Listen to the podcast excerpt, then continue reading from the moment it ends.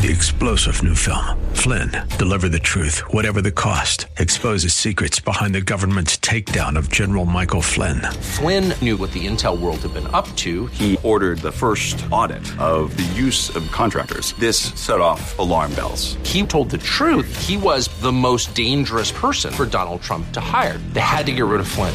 Flynn, deliver the truth, whatever the cost. Available now. Watch it today. Go to salemnow.com. Salemnow.com. Well, welcome back and happy Wednesday, October 28th, 2020. Less than a week before our election, a few things still amaze and surprise. First, throughout the campaign, Joe Biden said he decided to get into this race when Donald Trump praised white supremacists. This would be the press conference where Donald Trump said, quote, we condemn in the strongest possible terms this egregious display of hatred, bigotry, and violence, close quote. This would be the same press conference where Donald Trump said, quote, I'm not talking about the neo-Nazis and the white nationalists because they should be condemned totally, close quote.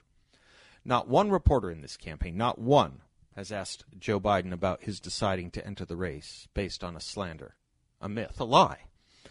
Second, it is amazing to me the press corps, every chance it had in one-on-one interviews with Donald Trump, kept asking if he would denounce white supremacists though he clearly had done it at least 10 times before. We've played the audio.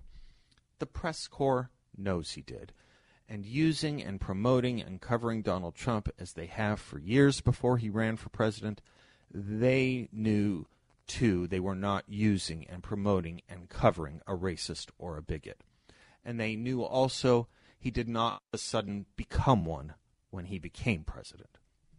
What they do think is that all Republicans are racists and bigots. They've been trying to hang that slander on our neck for decades, be it Barry Goldwater or Ronald Reagan or George Bush. They did it to John McCain and Mitt Romney. They do it now. It's the war, worst form of politics and journalism, and it goes on. In fact, asking about what you know not and it, asking about what you know not to be true, it isn't actually the worst form of journalism. It's simply not journalism. Third, what's become clear to me is as the Democratic Party has moved further and further leftward, the media has traveled with Joe Biden. I don't mean physically. There's not very many places to go, after all. I mean what I said yesterday. It's not that Joe Biden is a centrist on some kind of even or constant plane. It's that he's always been in the center of where the Democratic Party was. When the party was opposing busing and dragging its heels on civil rights and in the grip of a lot of segregationists in the 1970s, he was with them. When it moved toward a thwarting of anti Soviet efforts to stymie the Reagan doctrine, he was with them. When it was a Dukakis and Liberal Party represented by organizations, including the National Organization for Women and the ACLU, he was with them. When the Democratic Party was dragged to the center by Bill Clinton and Joe Lieberman and the Democratic Leadership Council in the early 90s, he was with them. When it lurched back portside with Barack Obama, he was with them. And when the progressive project of grooming and growing an ever leftward movement in America, fomenting the rise of your Alexandria Ocasio Cortezes and Ilhan Omars and Rashida Tlaibs and Nancy Pelosi embracing all that, he was with them. That's what the media moved with, too, for the media was always an institution of Democrats. We should not be surprised it has become an institution of far leftism now, because that's where the Democrats are. That is where they are because that is who they are. If we're grooming students to go into public policy and they become your Tlaibs and Omars and Cortezes, why would you not have that same crop of students, indoctrinated as they are, filling jobs in the media and education institutions. This is how you get to a place where a journalism school fires a radio director, a student whose crime is citing to a New York Post article. Now, note the cover up of the Hunter Biden emails, also broken and reported by the New York Post. And like any self respecting authoritarian movement, the story is disappeared uncomfortably akin to how truth tellers and regimes from the Soviet Union to Iran to China today get and got disappeared. Forced disappearance has been defined as, quote, occurring when a person is secretly abducted or imprisoned by a state or political organization or by a third party with the authorization, support, or acquiescence of a state or political organization, followed by refusal to acknowledge the person's fate and whereabouts with the intent of placing the victim outside the protection of the law. Anti Biden stories and reports and reporters are sent to metaphysical gulags, not to be heard about, not to be acknowledged. Which gets me to the fourth amazement and surprise. In any other year before now, if you had a candidate running for president whose son was in the position of that Hunter Biden is in now, with the credible and public witnesses and sources you have around that story, the media would be camped outside Hunter Biden's home and continually asking the candidate about the story, perhaps almost as much as Donald Trump has been asked about white supremacy. If you want a story that's been debunked or fully debunked, and that has been used as a smear, the words Joe Biden uses about the story about his son, it's the story of Trump and white supremacy. If you want a story that has not been debunked and is in fact not a smear, it's the Joe and Hunter Biden story. Fifth, I'm not sure if the journalists are confident or engaged in information and thus voter suppression when it comes to the polls, but there is now a unanimity of polls that shows Joe Biden in the clear lead, according to the mainstream media. According to the mainstream media. There's not a unanimity when you break it down. John Zogby, a Democratic pollster who in years past was everywhere, thinks the race is a two point race. The Trafalgar polling group has Donald Trump winning. And just today, I read this over at National Review. Quote Jim Lee of Susquehanna Polling and Research echoed some of Trafalgar's points about shy Trump voters being missed by pollsters. He said, quote, there is a definitively submerged Trump vote. Asked for a prediction, he hedged a little, but then predicted a Trump win. Quote, I can't call it. If the turnout is going to be what I think, though, Trump wins it. Lee goes on. Pollsters may be deliberately overstating the strength of Democratic candidates in order to dampen Republican turnout. He calls it the very definition of voter suppression. This has been my point, and I suppose we won't know for certain until next week. But most major polls do partner with major media organizations. Think ABC, NBC, CBS. Those are the polling firm's clients.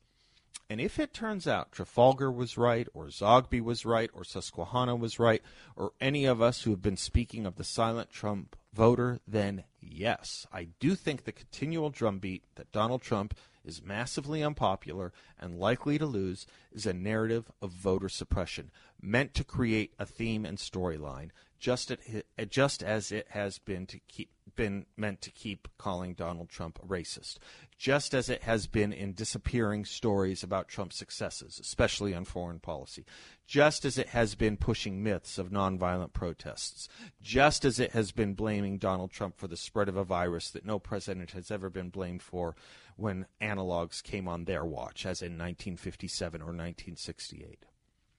When you are told continually one product is the best, people are more apt to buy that product. Or at least that's the thinking and point.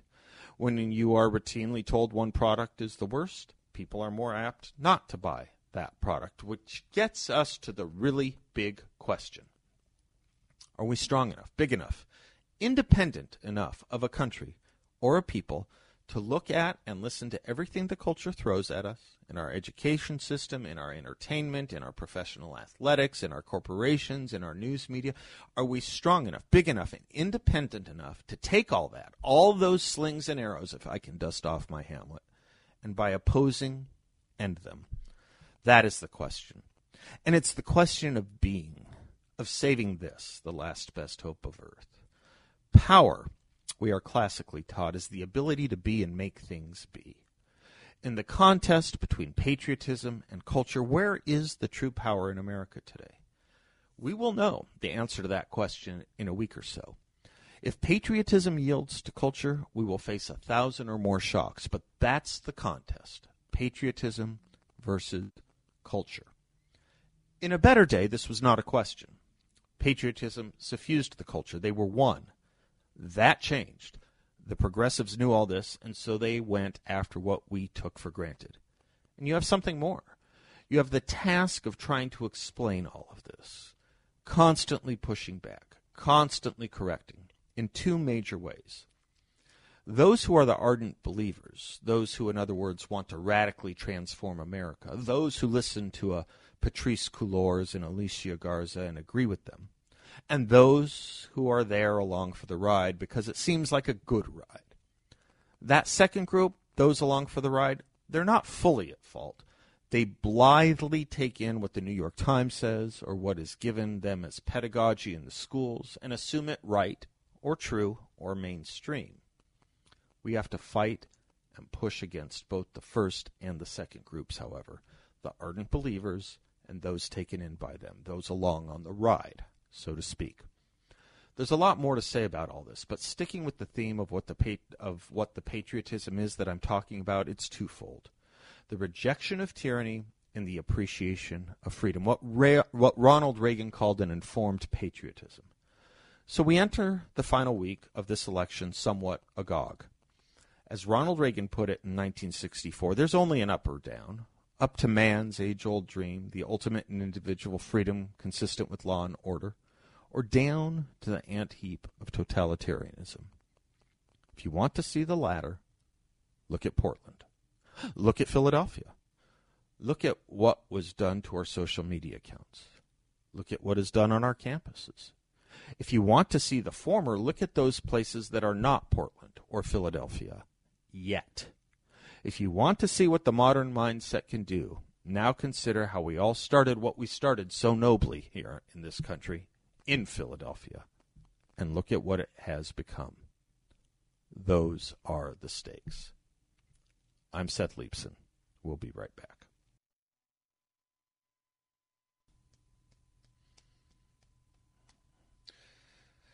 Welcome back to the Seth Leibsohn Show. That's great voices. John and June Carter Cash. Johnny and John and June Carter Cash Welcome back to another great voice, that of Eric Trump. He is the executive vice president of the Trump Organization, a spokesman for Donald Trump's campaign. Eric, welcome back to the show. Thanks for joining us. Hey, hey, Seth. It's great to be back on. We had your wife on yesterday. It's great to have you. How y'all feeling? How you feeling? A little less than a week out. You know, so I left. Uh, I left Phoenix on, uh, on on on Monday night, you know, two nights ago, and I, I mean, honestly, uh, it's all over Arizona, and the, the enthusiasm is off the charts. My father's there right now. You're probably watching the rally on TV, or you're hearing clips of it. I mean, all across all across the country, everywhere we go. I you know, I spent um, I spent yesterday in Nevada. I'm in. Um, I'm driving through Ohio as we speak, and everywhere we go, you wouldn't believe the love and enthusiasm. And um, you know, people love this country, Seth. They love our American flag. They love our Pledge of Allegiance. They love what our nation stands for. Um, they love law enforcement. They love our Constitution. Um, they love our country, and um, and uh, you know the radical left is just they're exactly that. They're radical. I mean, they're they're unrecognizable as a party now, and um, and uh, I, I think that's why my father has the enthusiasm he does. I think so too. Th- those are the stakes. Everything you just outlined, Eric. There's a natural patriotism in this country, and what's weird and I think different for the first time in, in my lifetime is a, a an elite culture that's pushing against that patriotism, that's challenging and threatening that patriotism. They used to be united. They used to have been tied together. It's something entirely new how far this left and how far its reach has gone into the Democratic Party and animated it. Don't you think? Yeah, 100%. I mean, that they're ta- attacking the family unit in this country. Yep. There's nothing more important than family in this country. They're attacking the nuclear family in this country. They're attacking faith in this nation. I mean, the, the attacks on religion in this country are just unthinkable uh, by the radical left. They take out the words "under God" in the Pledge of Allegiance. Now, you saw them do that at the Democratic National Convention. Why? Why are they attacking faith? What does that? What does that get anybody? I mean, they want to increase taxes by four trillion dollars, which would bankrupt this, this country for for programs that don't work. Um, they don't even know that why they want to increase taxes. They just do. They're okay with people literally, you know, throwing bricks at law enforcement officers in Seattle and Portland. I mean, you have law enforcement officers that are having lasers shined in their eyes and permanently blinded, and and then Biden comes out and says, no, no, no, Antifa's not real. It's just a, it's just an idea. It's just a philosophy. And then, and I, I mean, it, it, it's unbelievable. You you literally you can't make it up. They want to get rid of 180 million private health care plans in this country. They're more interested in banning plastic straws and actually, you know, helping my father try and get infrastructure bills done or, you know, fix, uh, you know, criminal justice reform, which he did. Uh, and it's really an amazing thing. And then you have my father on the other hand. He wants the strongest economy in the world. He wants the lowest unemployment. He wants the best 401ks. He wants America to be wealthy. He wants the strongest military. Um, you know, he wants to take care of our veterans. Um, he wants peace in the Middle East. He wants prosperity in the Middle East. We've had four Middle East peace deals done in four weeks now. He moved the embassy to Jerusalem. Uh, he wants a safe southern border. Um, he wants, you know, you have the lowest amounts of human trafficking, lowest amounts of drugs coming across the southern border, lowest amounts of illegal immigration. I mean, I could go, I could go on and on. yeah, and you're right. You're abs- but you're absolutely right. And these can be spoken of in the past tense. These are accomplishments. It's as if they didn't happen merely because the C- uh, CNN and the New York Times won't report on them. But you know, these were accomplishments that were going to be built on until, of course, the coronavirus. And I hear from the left, I'd love for you to respond to this because it drives me nuts. I hear from the left all the time that, well, it's the Republicans and the president who has politicized the coronavirus. That is such nonsense. When they blame your dad for 200,000 deaths, there's nothing more junk and political than that, I got to tell you.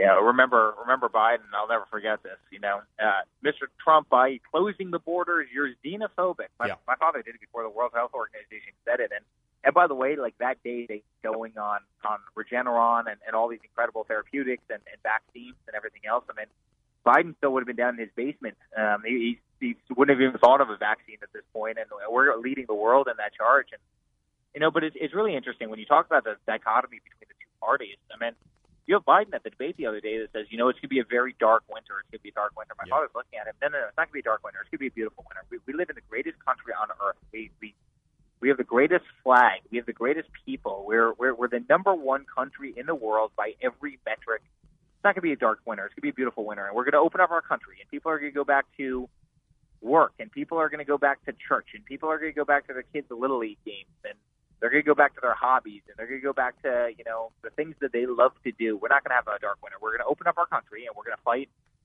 the China virus. You know, we weren't responsible for it. And believe me, my father will hold that country accountable for what they've done to not only our nation, but also the world. But you have this doom and gloom approach by the radical left. You know, it's going to be a dark winter. And, you know, my father is saying they're on the opposite hand side saying, no, no, we live in the greatest country in the world. We should be very, very proud of it. We're going to fight through this. We're going to get through it.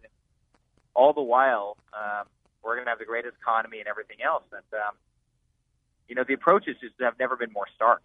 I think that's right. And you can't engage in radical transformation when things are, are doing well. You have to have, right? You have to have dark and cold winter to engage or win it with a, with a campaign pledge of radical transformation.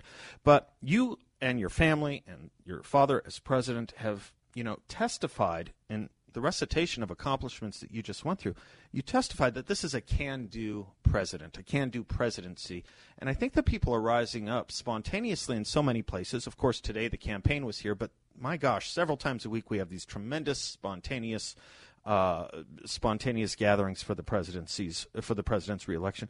Be- he's a can-do president because it's a can-do country, and people want that. Yeah. They want that. Right. They do not want dark. They do not want cold. They do not want winter. They do not want us to become Portland. That's what it's all about, yeah. right, Eric?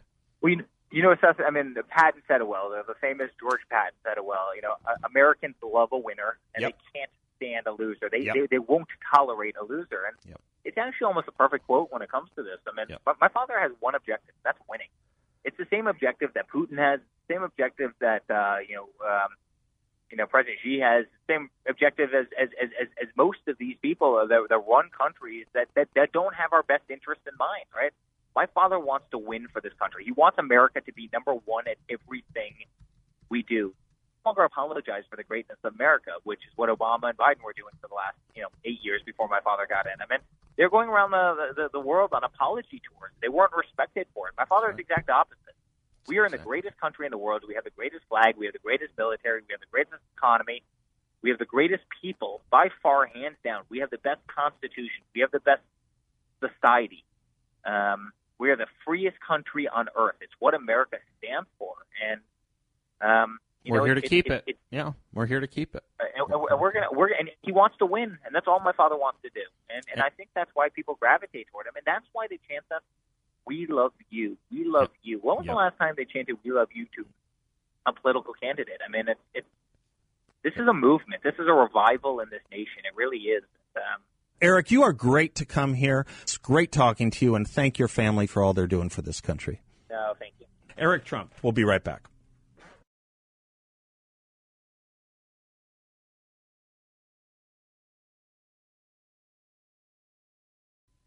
Welcome back to the Seth Leibsohn Show. 34 after the hour means it's time for our culture and economy update. John Dombroski from Grand Canyon Planning Associates. GrandCanyonPlanning.com is his website. John, happy Wednesday.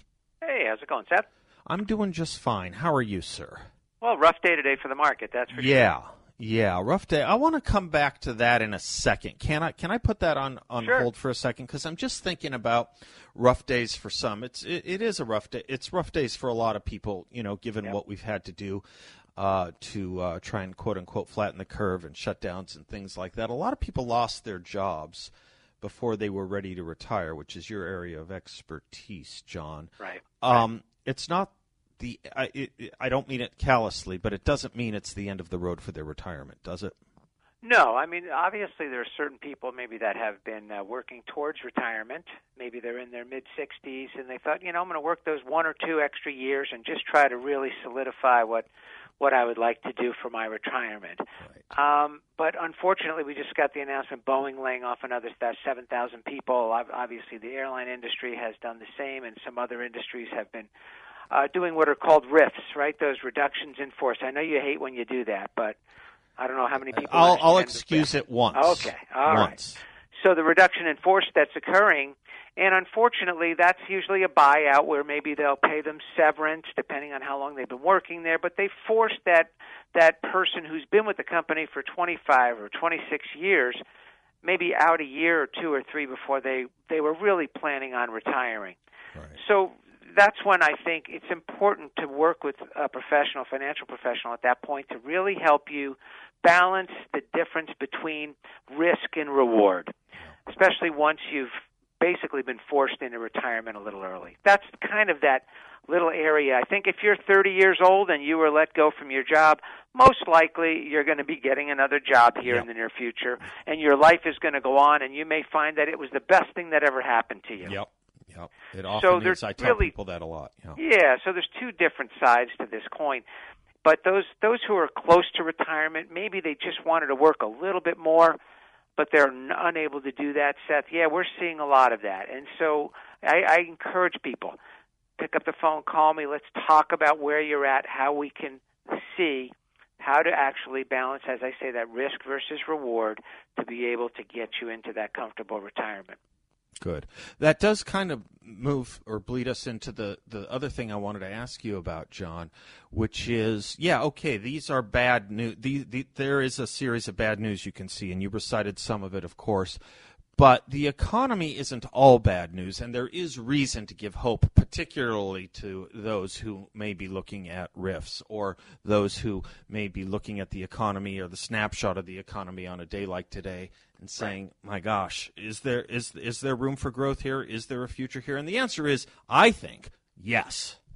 Uh, I believe so too, as well. Yes, I mean, as I said yesterday in our our comments yesterday, was is that to really develop a plan that's good for you and stick to it and don't panic. We're going to have these these ups and downs in the market. It was a sharp drop today, three four percent of the market value was lost today.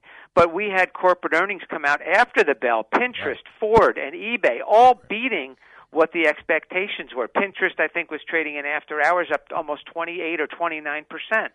There are some positives absolutely out there. GDP Seth. is going to be through the roof in the next report, as I understand it. Yeah. And tomorrow we've got all the big FANG stocks reporting. Apple, right. uh, uh, Google, Facebook are reporting tomorrow. We're going to see how the economy is doing based on what the reportings are of those. Now, of course, there are those people, as I mentioned, they're out of work right now. They need help. They need assistance. Unfortunately, the political environment right now is really putting a lot of people in a bad situation. Yeah. But overall, the economy, and is this the end of the U.S.? No, it is not the end of our freedom and our, our free society here or growth or economic or growth or expansion. Yeah. No, absolutely. Corporations find a way right. to get through this.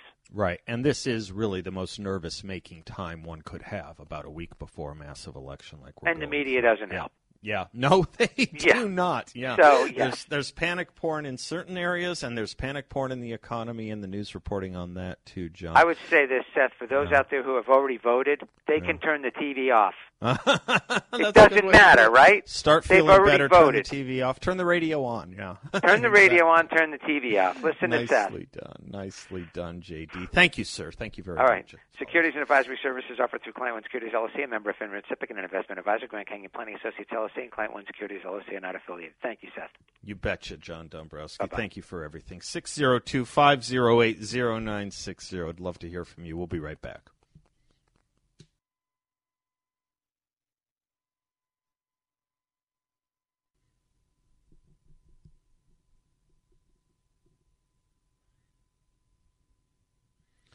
Welcome back to the Seth Leibsohn Show, 602 508 0960. Interesting first time guest coming up at the top of the next hour. Um, you may have heard of her. I doubt most of you have. I hadn't until about two days ago. Candy Mercer, or Candace Mercer, she wrote a piece over at Medium that was forwarded to me by uh, a listener, a regular listener, sent it to me and said, It's a long piece, Seth, but well worth your time. This is a leftist, as left as you can go, with as leftist credentials as you can have.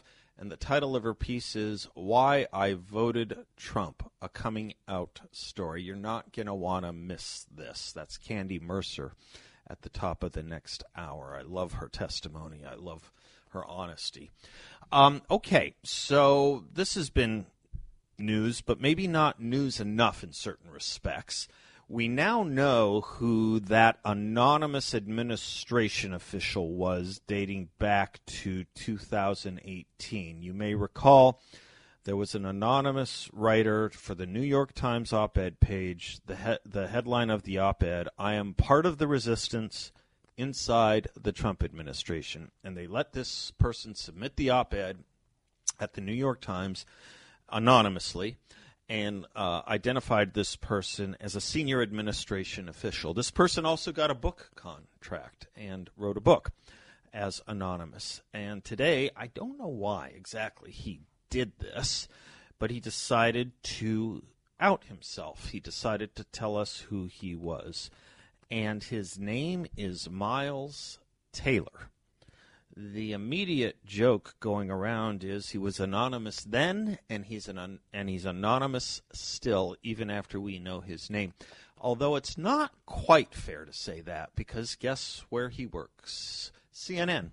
He left the administration to join CNN. What was he in the Trump administration that made him a senior administration official for the New York Times? And I'll tell you why in a moment for CNN as well.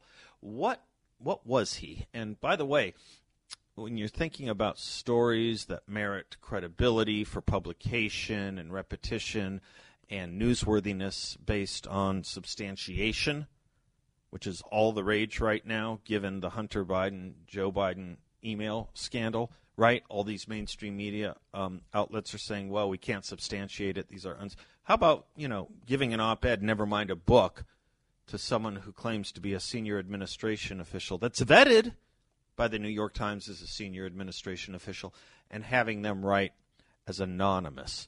Well, his job was at the end of the administration that he left in 2019. He was the chief of staff, the chief of staff to a cabinet secretary, uh, Secretary of Homeland Security.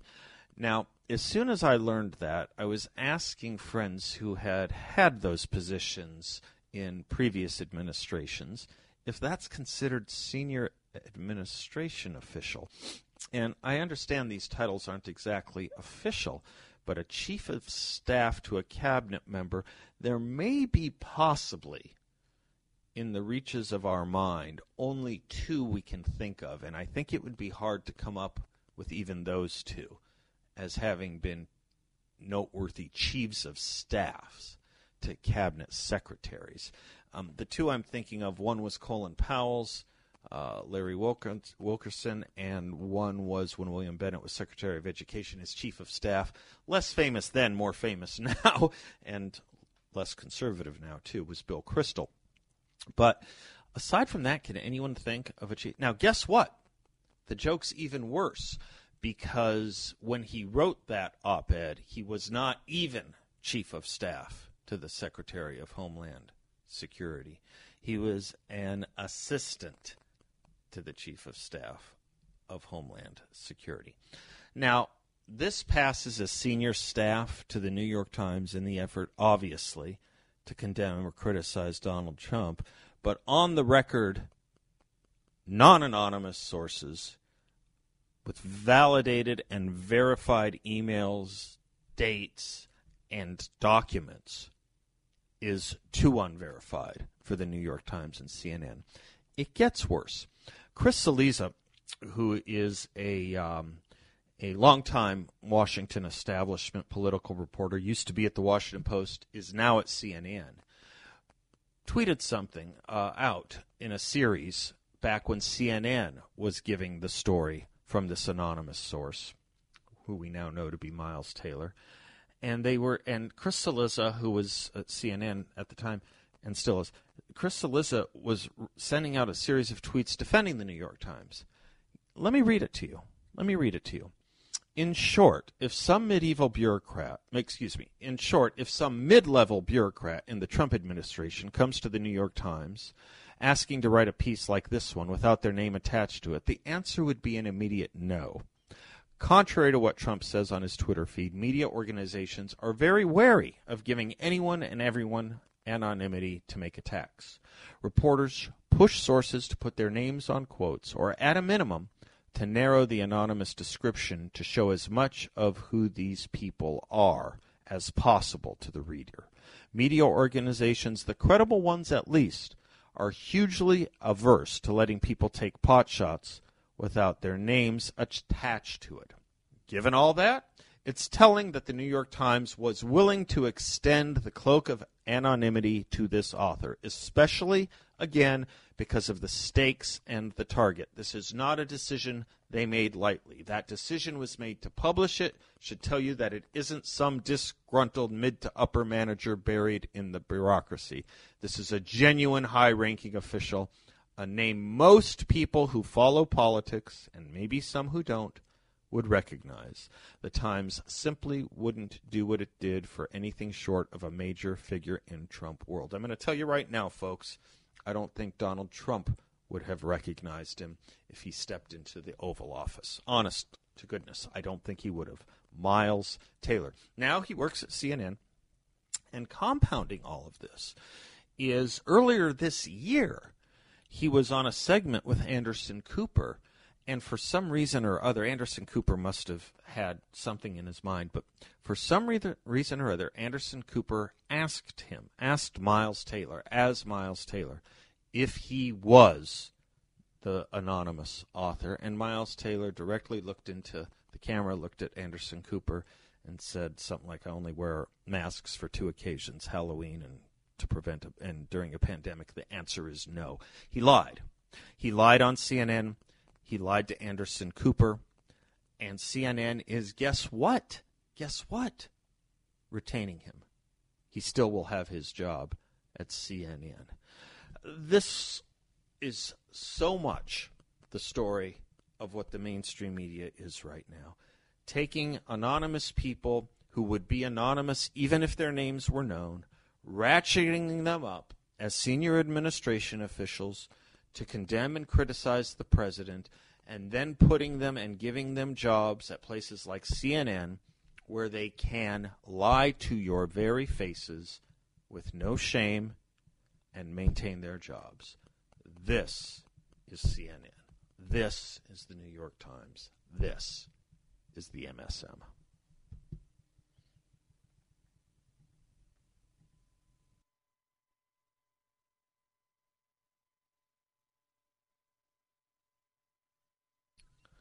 Let me put in a word for our newest of sponsors, Nationwide Coin and Bullion Reserve. You want something solid and reliable in a time clouded by question marks? You want gold. You want something as good as gold? You can get gold from Nationwide Coin. They provide excellent customer service, fast delivery, and the gold is delivered safe and secure right in your hands Nationwide Coin and Bullion Reserve has an exceptional offer for new customers.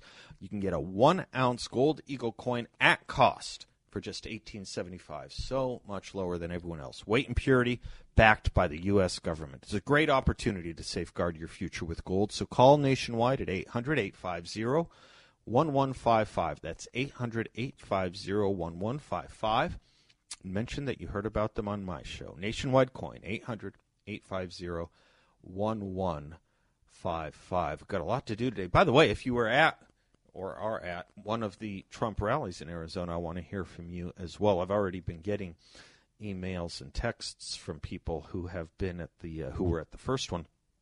Love to hear from you and what you're seeing and what the mood and sense is from the second. And I want to again tell you if you um, if you are interested in hearing a really different kind of voter, a really different kind of interview, uh, we have one coming up with Candy Mercer. Candy Mercer uh, wrote a piece for the Medium that one of you, the listeners, sent to me called Why I Voted for Trump, a coming out story.